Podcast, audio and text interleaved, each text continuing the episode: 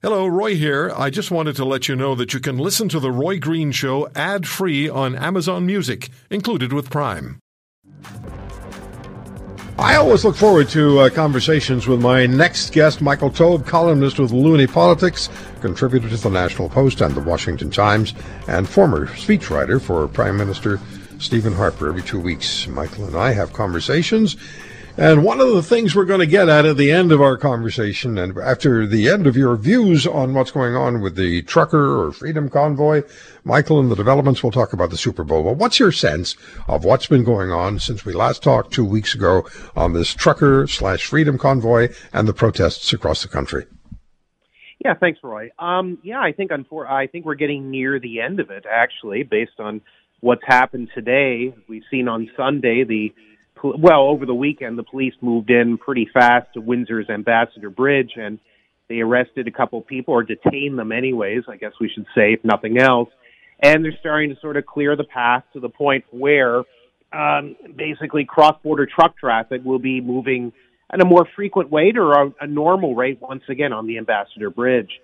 Uh, based on Ontario Premier Doug Ford's comments, you know, he stated, you know, he had stated that he was pleased by what happened there and that he's now looking towards working directly with Ottawa, obviously with the federal government too, possibly the U.S. government if they want to intervene. And there's obviously uh, still a long way to go and there's still things that need to be dealt with.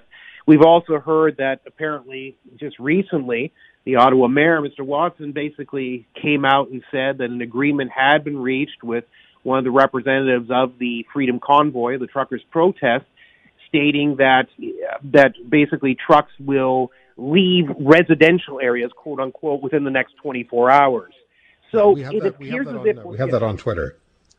Yeah. So it, so basically, long story short, we're getting near the end. So I think what was it's going to happen now for the next few days are people are going to try to determine or at least discern was anything accomplished here and were the goals of the Freedom Convoy accomplished? And I certainly think that the two main goals, which you and I talked about, and I've talked about with others, and I'm sure you've discussed with other guests, which are obviously to enhance freedom and to decrease the amount of government regulations or restrictions, mostly due to the lockdown measures that we faced in Canada during COVID 19. I think that the basic premises has been accomplished, and the mindset of many Canadians seems to be on side with that. I think the key that still has to be determined is whether some of the other things that went around along with it, you know, some of the signs that we saw of, you know, an, a Nazi flag, a Confederate flag, some of the anti-vax protests that occurred. We remember early on there was obviously people who worked for a soup kitchen claimed or it was reported that they had been told that if they didn't give out free food they were going to be harassed we know that there were things that happened with it, and unfortunately, the nature of protest, whether it's a protest run by people who are center right, center left, or have no ideology whatsoever, is you're going to get other people attached to it. Some of them are going to be screwballs, quite frankly, and others are just going to be single interest individuals who just want to promote some sort of idea or concept that has nothing to do with the original protest itself. So I think that part still remains to be determined. Now, for me, interesting is going to be going forward, and I agree with you. I think we're coming to the to the end of this. It almost was, was going to have a shelf life, but sure. for me, the interesting aspect here is what's the takeaway? What happens now? Because protests are becoming more direct, more activist, more challenging of government. What is the lasting impression of the last three weeks with Canadians? That's the question that really interests me, Michael. Yeah, I agree with you, and I think a lot of us are going to be determining it, not just talking heads, but I think average Canadians as well. You know, it's really come to a point. Have we reached something interesting with the Freedom uh, Convoy trucker protest?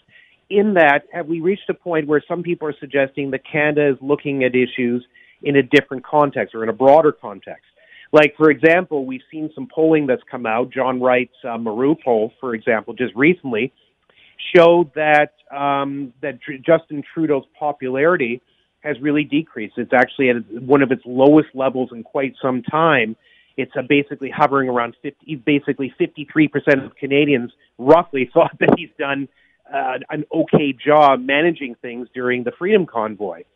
So it makes you wonder if leadership is now going to be questioned more regularly, which is interesting based on the fact that we've talked nonstop and ad nauseum about Trudeau's shelf life as a leader and how long he has lasted. You know, three elections, two of which he finished in second place with the popular vote, but still won more seats. Yeah, three elections so is usually about all you're going to get. And I spoke with Dan McTeague and Michelle Simson uh, for quite a while today. Uh, Dan, as you know, former Liberal member of Parliament, and Michelle was a seatmate to Justin Trudeau for four yep. years, and they really think that uh, that he's under duress within the party. You have three members of Parliament standing up, three members of the Liberal caucus in the last few days, challenging Correct. Trudeau directly. That speaks volumes. But more loudly to me, Michael, uh, speaks the column by the op-ed by Mark Carney in the Globe and Mail, where he yep. really directly, I think, challenged Justin Trudeau, and we know Mark, why Mark Carney's living in Ottawa. It's not just because he wants to live in Ottawa. no, I think there's no big secret. I mean, I wrote about it last year for the Post, and I'm not the only person to have remarked on it. Many others have too. We all know what he's doing. We all know what he's planning, and yes, he still obviously had some obligations in Europe last year with the COP26 conference, but those have now tidied up. And if he wants to have a political career, even if it is some people sort of think that it's a little bit late in the game, because obviously opportunities could have existed last year had he wanted to run. Uh, my guess is that if he aims for anything, he'll aim for the top spot. And I agree with you. The Globe and Mail piece that he wrote was the most direct signal that he's going to fire some shots at Justin Trudeau. He recognizes he's weak. You know, there's, you know, and we also know that a lot of people, including Chrystia Freeland, have a very strong grasp of what's going on, not only in the party, but in the government, and in many ways are sort of managing the government far more so than the fellow who, you know, lives in the cottage near 24 Sussex. So we have about uh, 60 seconds left here. Why do you think that the Rams are going to win the Super Bowl. How could you be so wrong? I could say the same to you, my friend, but um, I'm sure you will. Well, long story short, because uh, obviously we're tight for time, I think it's just Stafford's time. Stafford has had, you know, the quarterback for the LA Rams has had a had a long career with the Detroit Lions, played on a lot of mediocre teams, which we recognize, but he has a ton of experience. The Rams had a better regular season overall. I realize that the Bengals have plenty of momentum right now.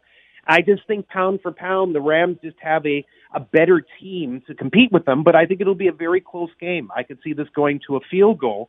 Plus, there's in two interesting motivations. I'm sure you've talked about them.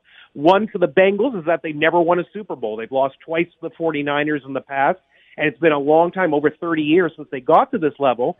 And for the Rams, which is the most interesting the part, time. they've never won in LA.